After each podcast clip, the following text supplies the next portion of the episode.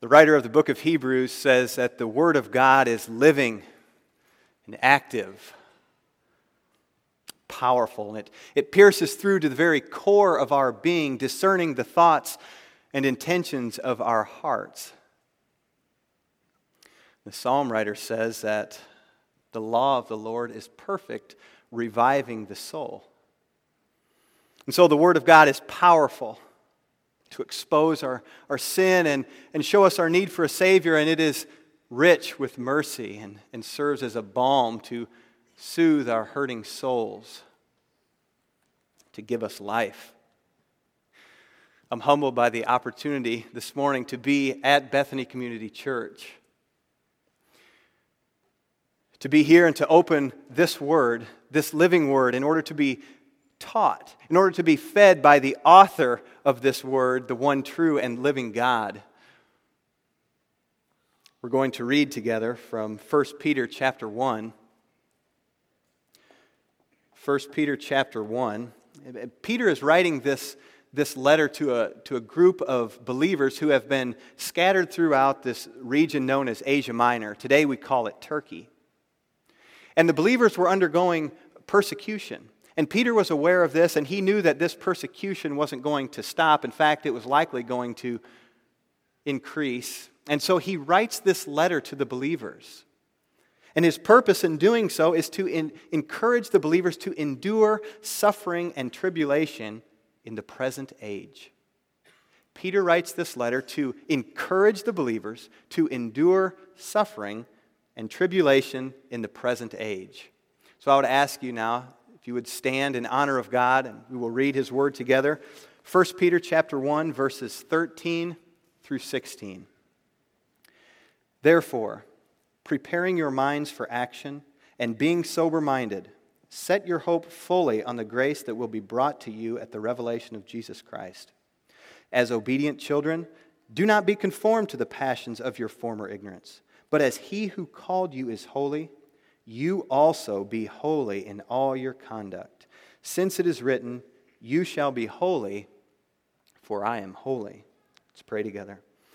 Almighty God, you are holy. We've sang of your holiness. Holy, holy, holy are you.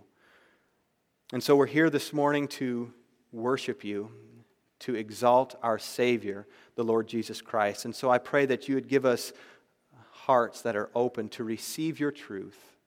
Come and be our teacher. Father, help me to be faithful to your word. We pray in Christ's name. Amen.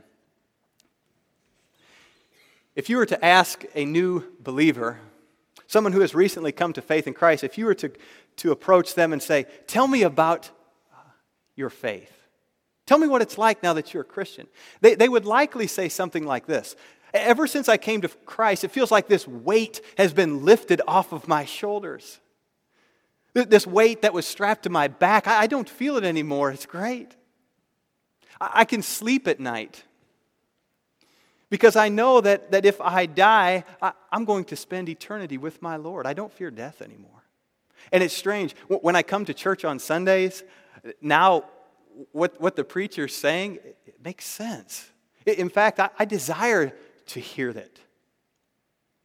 They would likely say something like that, and, and they may say something like this Ever since I've come to faith in Christ, it, it, it seems like I'm more keenly aware of the devil. I'm in a battle now. I, am more aware of, of, of, the enemy and, and his ways, and, and there's this struggle going on all the time. And those of us who have been believers for any length of time, we can identify with that, can't we? The Christian life is hard. I came to Christ in my early 20s, and I can remember uh, a situation soon after my conversion where I was faced with a difficult decision at work, which was going to require me to make some difficult choices. A, a man approached me and he gave me some specific instructions about how I was supposed to handle a, a particular invoice. What he asked me to do, or, or, instructed me to do, was to take this invoice and uh, I want you to put a little extra on here. I want you to pad this just a little bit. Now, I knew what he was asking me to do was not right, it was dishonest. I knew the Lord wouldn't be honored in that, but in that moment, there was pressure. There, was pressure to, to revert back to who I was not so long ago before that. Well, by God's grace, I, I told the man, I, I can't do this. I can't do it. It's not right. Uh, he was visibly upset about it, and, and he, he warned me that he would have to speak with my employer about the situation and, and share with him my decision, and, and he did. I didn't lose my job over it, but the point is this when we are faced with the difficulties of life, there is pressure on us. I could have shared numerous situations where the similar pressures were on me and I caved. I went back to who I was before coming to Christ. When faced with the pressures of life, we are prone to give in to the desires of our flesh. When faced with the pressures of life, we are prone to give in we're prone to revert back to who we were before coming to Christ. Since this is true, then, since this is true for us, what will motivate us? What, what will motivate us to live as we are called? What will be our motivation to live holy lives? In the text before us, Peter teaches us that because God who called us is holy, we must be holy. Peter teaches us that because God who called us is holy, we must be holy. And so, if this is the instruction, if this, if this is the command from Scripture, we have to ask the question well, what does it mean to be holy? And I suppose we, we could spend a, a lot of time discussing this topic of holiness, the holiness of God. And it would be time well spent, wouldn't it? But for this morning, uh, th- this concise definition uh, will work. It will be sufficient. To be holy is to be separate from sin. Wayne Grudem adds this To be holy is to be separate from sin and to be devoted to God. It's helpful, isn't it? Separate from sin, devoted to God. And so Peter instructs the readers to be holy in all your conduct because God is holy. But not only does Peter give the instruction to live a holy life, but he explains to the readers how they can do this. We learn from this passage then that we live holy lives by remembering who we are in Christ. We live holy lives by remembering who we are in Christ. Verse 13 begins with this word, therefore. And when we see this word, we know that something is demanded of us. Therefore, demands something of us. It demands that we look back on what has been written. And so as, so, as we do this, we look back over the first 12 verses that, that Peter has written, and we see that he has done several things. He teaches the believers. He teaches the believers here's who you are. And, and then he explains their salvation. He wants them to understand what has happened to them. And then he tells them what they can expect as children of God. Verse 1, he says this Peter, an apostle of Jesus Christ, to those who are elect exiles. And in these two little words, elect exiles, we learn a great deal. They're packed full of meaning. To be elect is to be chosen. Peter says, Believers, here's who you are you're chosen of God. God has handpicked you, as it were, for salvation. It was commonplace in the Old Testament. We, we see the children of Israel oftentimes referred to as Israel, the chosen people, God's chosen people. For example, in Deuteronomy chapter 7 and verse 6, it says, For you are a people holy to the Lord your God. The Lord your God has chosen you to be a people for his treasured possession out of all the peoples who are on the face of the earth. And so Peter opens like this Here's who you are, believer. But I want you to know something you're an exile, you're a pilgrim. This world is not your home. You don't belong here. You're born again, but you don't belong here.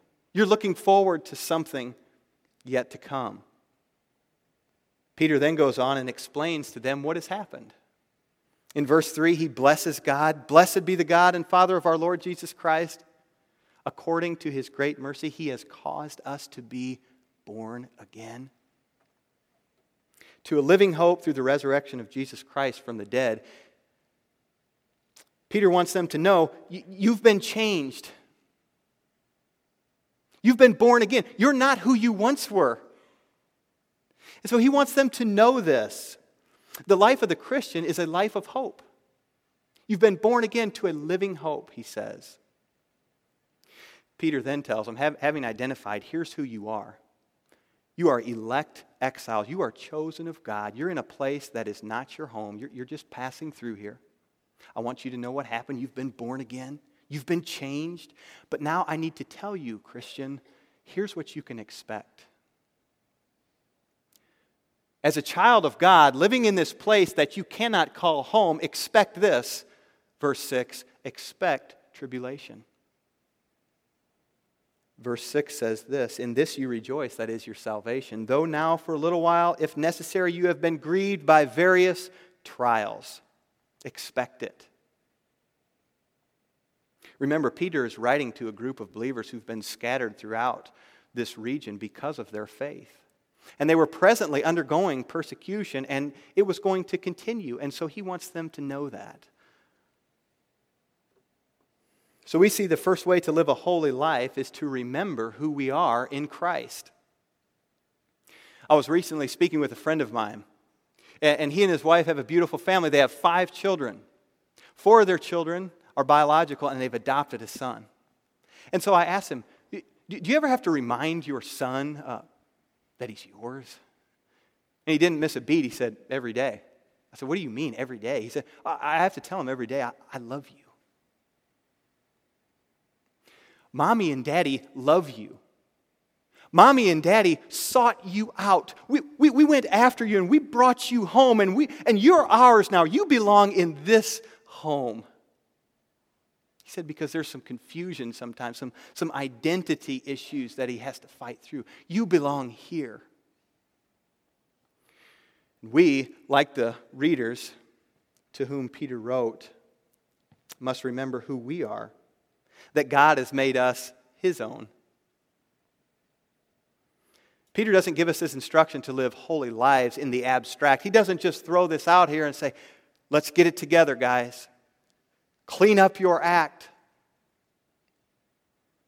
We aren't called to, to clean it up and, and hope that our, our, our, working is, is somehow going to make us acceptable to God. That, that once we, we reach this certain point, that God will smile on us with favor and say, Ah, now. The opposite is true. The Lord pursues sinners. And Peter says, Remember, God has called you, He's chosen you, He's made you His own out of this righteous standing that we have because of what Christ has done flows a life of holiness. It's important for us to remember this because eh, when we're tempted to indulge our flesh, when, when we're tempted to, to lust after people or things, when we're tempted to respond in anger, at a certain injustice that, that we've been the recipient of, or, or perhaps a child, one of our children, has, has suffered something, and we're tempted to respond in anger, we remember who we are. We remember who God has made us by His grace. We don't stop there, however, on, on this quest for holiness. We, we move forward by setting our hope on grace. We live holy lives by setting our hope on grace. Verse 13 continues preparing your minds for action and being sober minded, set your hope fully on the grace that will be brought to you at the revelation of Jesus Christ. What do we need to know about this hope? We commonly refer to hope as, as a desire for something to happen. I, I remember a couple years ago, our family was traveling down to uh, Branson, Missouri for a vacation. And we're driving along the interstate, and uh, I wasn't paying attention. I happened to look down and, and see that the gas gauge is on E. And I'm thinking, this is not good. Uh, it's hot out. We have a van full of kids, and there's nothing within sight. I hope we make it to the next gas station. This is often how we think about hope. But Peter has something remarkably different in mind. I did make it to the gas station. by the way. But, but Peter, Peter, when he refers to hope, he, he's saying a confident expectation of what is to come. We've mentioned back in verse 3 that Peter says, You've been born again to a living hope. Through what? Through the resurrection of Jesus Christ from the dead. Peter is saying this You've been born again to a living hope. Because of what Christ has done, he's been raised from the dead. You now have hope, a living hope. And as sure as Christ was raised from the dead, he's coming again. Christ one day will come back and he will be fully and finally revealed. Peter says, Set your hope on that. Set your hope on the grace that is to come. One commentator says this we could interpret this verse like this Your one hope should be, your one hope should be what God will do for you when Christ is finally and fully revealed. We will finally realize the grace, the inheritance that is ours. We'll be free from the enticements of the world. We'll be free from our flesh. We'll be set free from the temptations that bring us down, and, and we will forever reign with our Savior. Peter says, Set your hope on that. You see, our salvation is, is both a present and a future reality. We see this all throughout Scripture. This, what we call the already and the not yet. We are presently enjoying salvation. As people of God, we, we, we live uh, abundant lives, don't we? We have peace with God. I could stop there. We have peace with God. God is no longer angry at those who have put their faith in his Son. And so we enjoy this. We have fellowship with each other.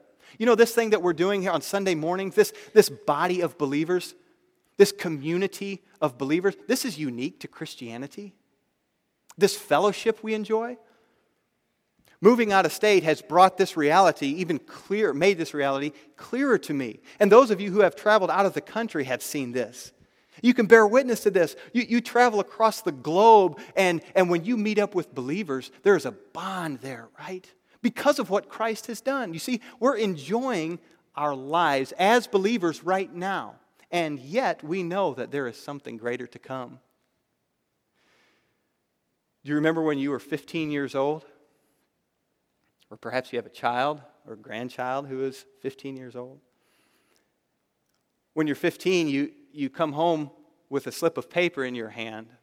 And this paper gives you uh, the right to drive the family car.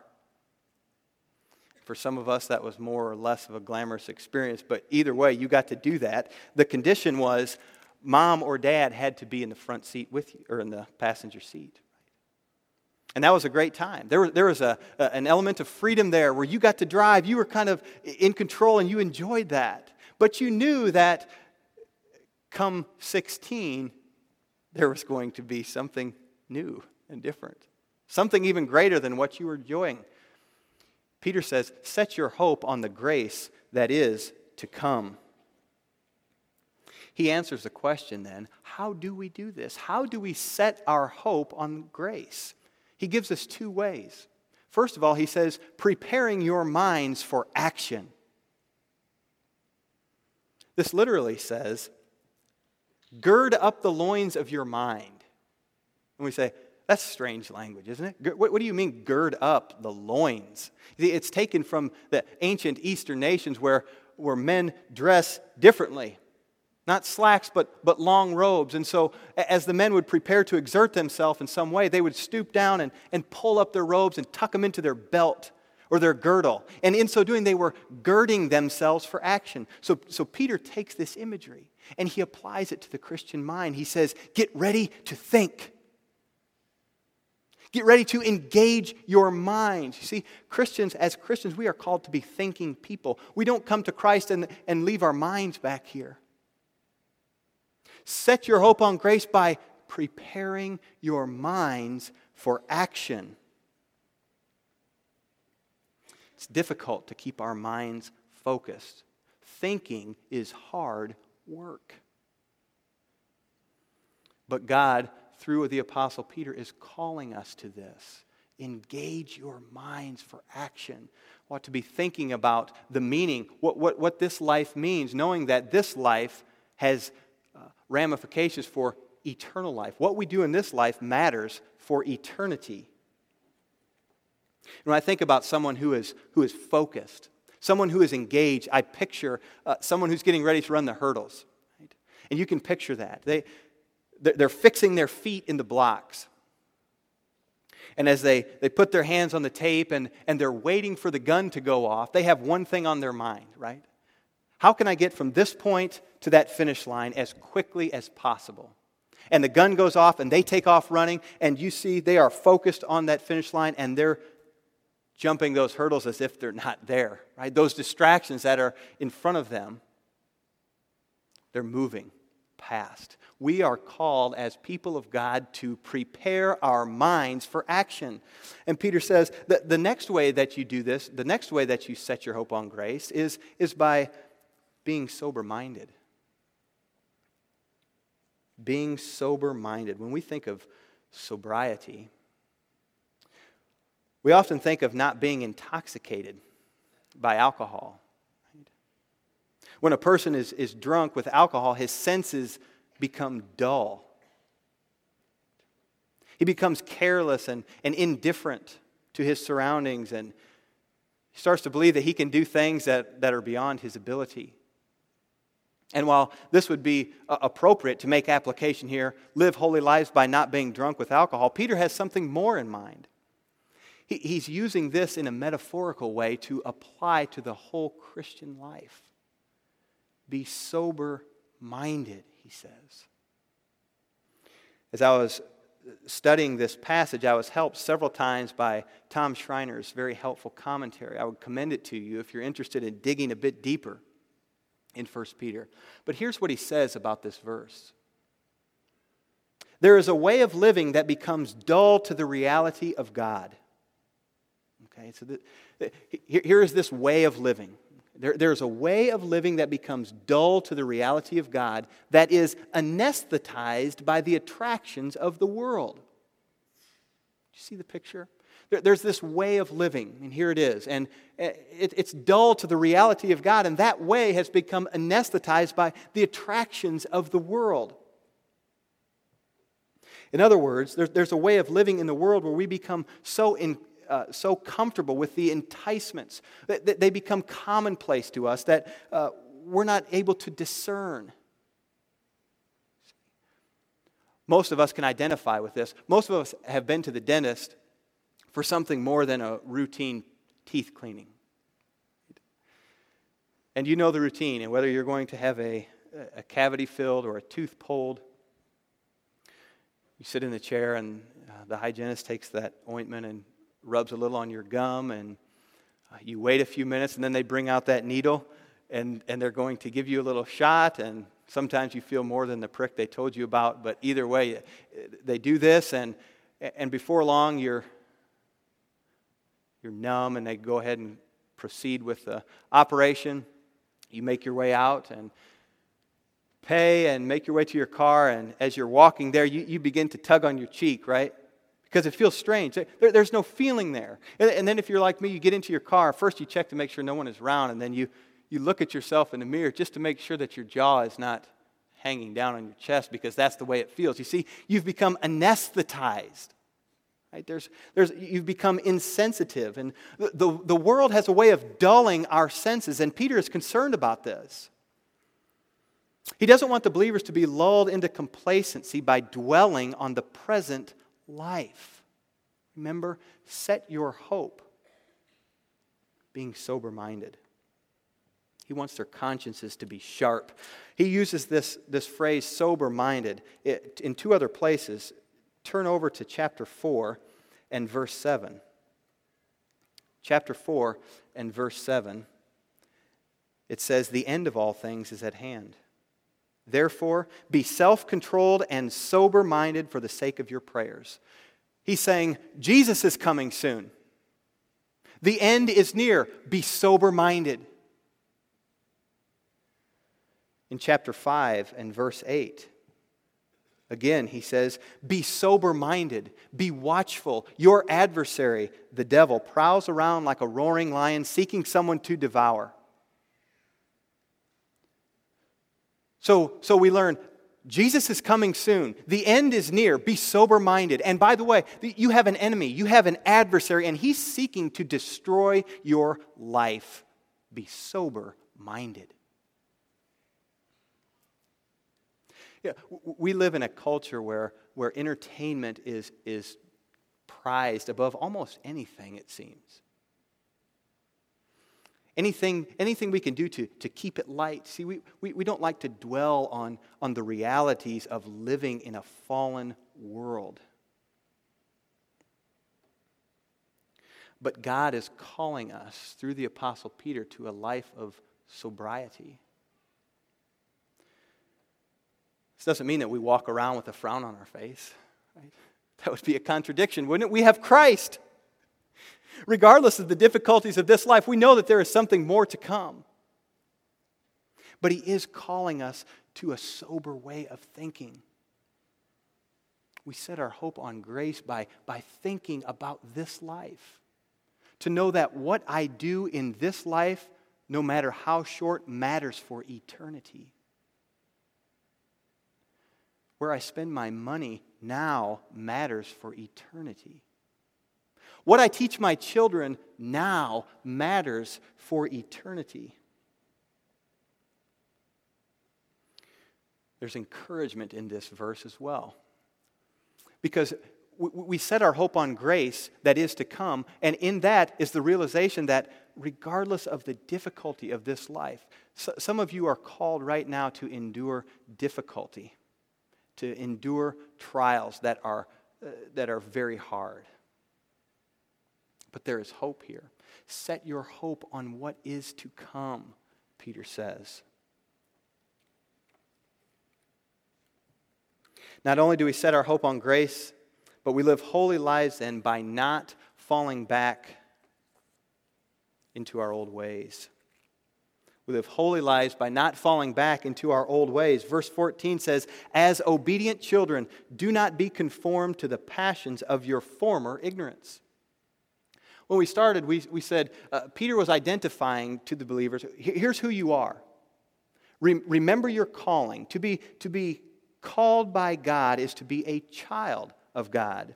Romans 8:16 says this, "The Spirit himself bears witness with our spirit that we are children of God."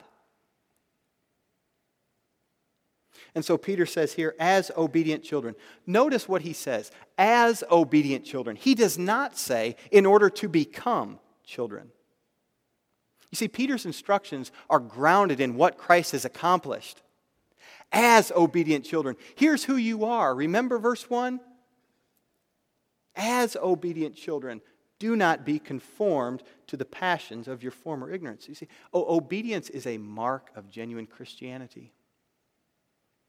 To be a Christian is to be obedient to Christ. When you turn from your sin and placed your faith in the Lord Jesus Christ, you are submitting yourselves to the lordship of Christ. And to be under the lordship of Christ means that Christ is Lord over every area of our lives. He is Lord over my time. Christ is Lord over my finances. He's Lord over my hobbies. Christ is Lord over my relationships.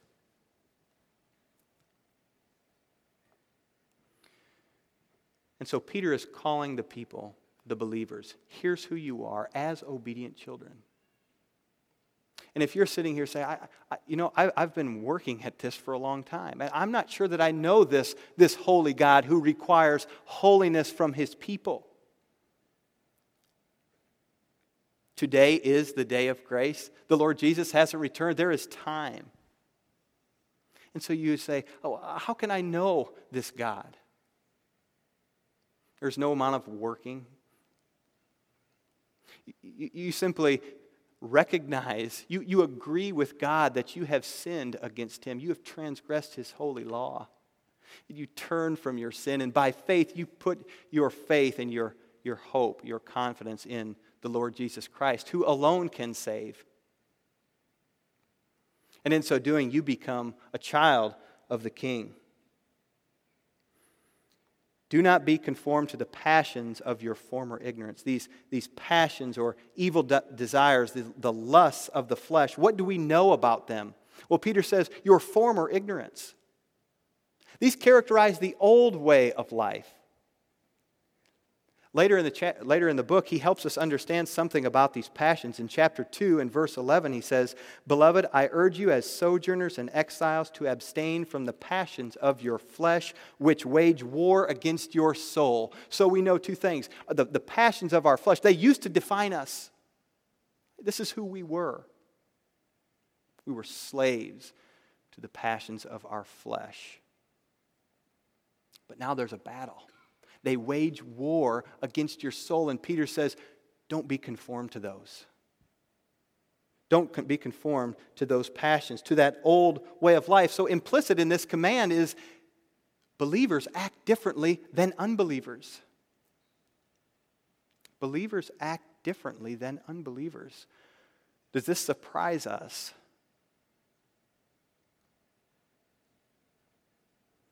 In chapter 3, in verse 15, it says this But in your hearts, honor Christ the Lord as holy, always being prepared to make a defense to anyone who asks you for the reason for the hope that is in you. Yet do it with gentleness and respect. Peter is assuming that the believers are going to live a life that is so radically different from the world that people are going to question what they're doing.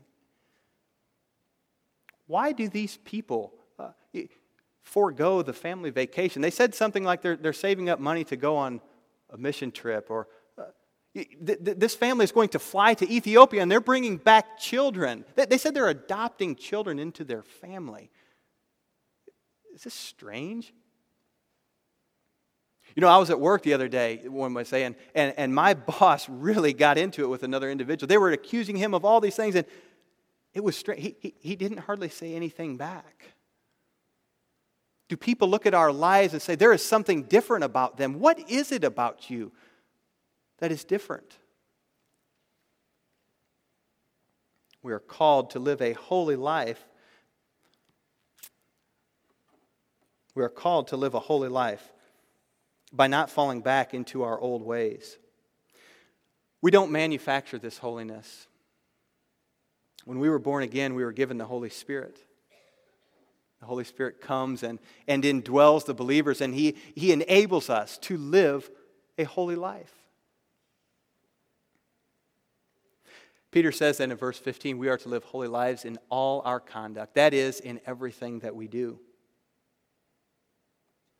The applications for this are, are numerous.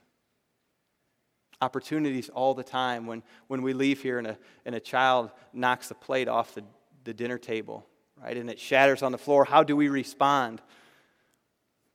Or at work, you, you, you are tempted to compromise, compromise your integrity. There's an opportunity for holy living. We live in a time where, where pornography is more readily available than, than ever before. How will we respond? Will we respond with holy lives? young women are, are, are tempted to compromise their purity. The pressures of the world are great. Peter says, Remember who you are.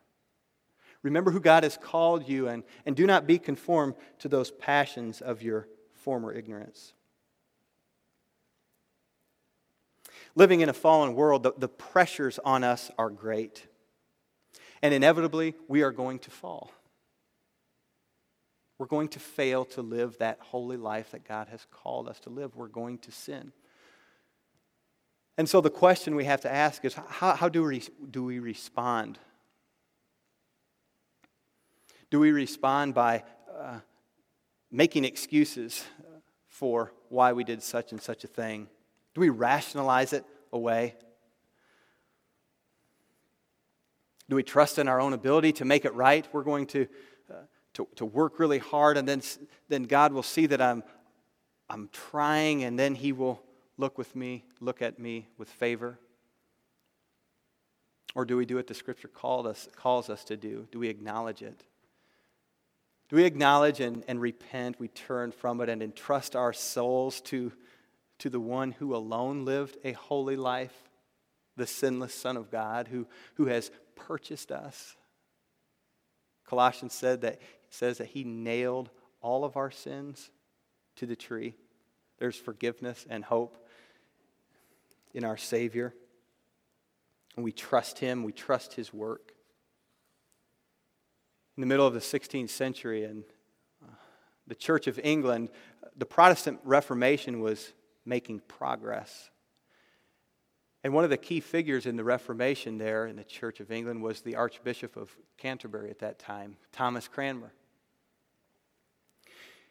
And his, his Reformation was, was brought to, the progress of Reformation was brought to a screeching halt when Queen Mary took the throne. She later became known as, as Bloody Mary for her staunch opposition to anything Protestant, anything that denied the Catholic faith and allegiance to the Pope. And because of this, Cranmer found himself in prison. And for at least two years, he was treated harshly, he was humiliated. He was uh, physically mistreated, but after a couple of years, his captors realized that this harsh treatment wasn't working. They weren't able to break this man's faith by treating him harshly, so they tried something different. They, they thought, well, maybe if we, if we treat him lavishly, they wanted him to turn from his faith. And so they did this. They, they began to, to treat him very, very well. He was able to eat and and dress in, in fine clothing. And, and so they lavished this treatment on him, and sadly, it worked. Over time, the pressure and the, the, the pressure to renounce your faith, and Cranmer was coerced into signing this document in which he denied his faith. And he aligned himself under the Roman Catholic Church and under the authority of the Pope.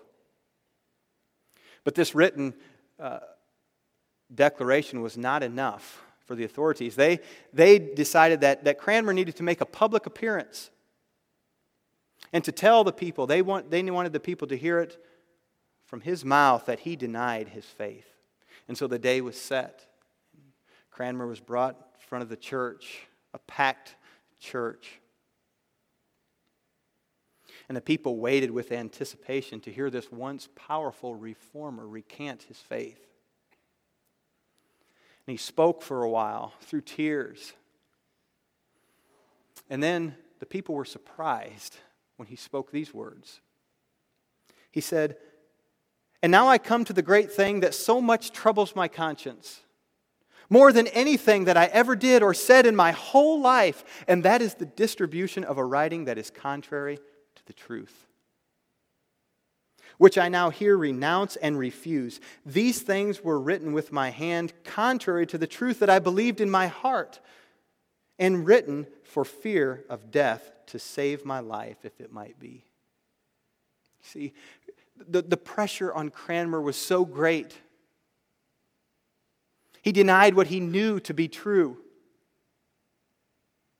But by God's grace, he was brought back around he was restored. And then he said, And inasmuch as my hand has offended and written contrary to my heart, my hand shall first be punished. For when I come to the fire, it shall first be burned. He was then forced to the stake where he was chained and where he would give his life as a martyr for the faith. When the pressure was great, he fell. He succumbed to the pressure but he proved his genuine allegiance to the Lord Jesus Christ by, by remembering who he was. And in the power of the Spirit, he turned and he was faithful to his Lord. He gave his life as a martyr for the faith. May God give us the grace to live holy lives as we look forward to the day when his grace will be fully and finally revealed. Let's pray together. Almighty God, your grace is sufficient for us. In your mercy, you have called a people to yourself. You have made us your own. And so I pray that in this new week we would remember this. We would remember who we are. and we would live lives of holiness for your glory, that others would know the Christ whom we love and serve. It's in his name we pray. Amen.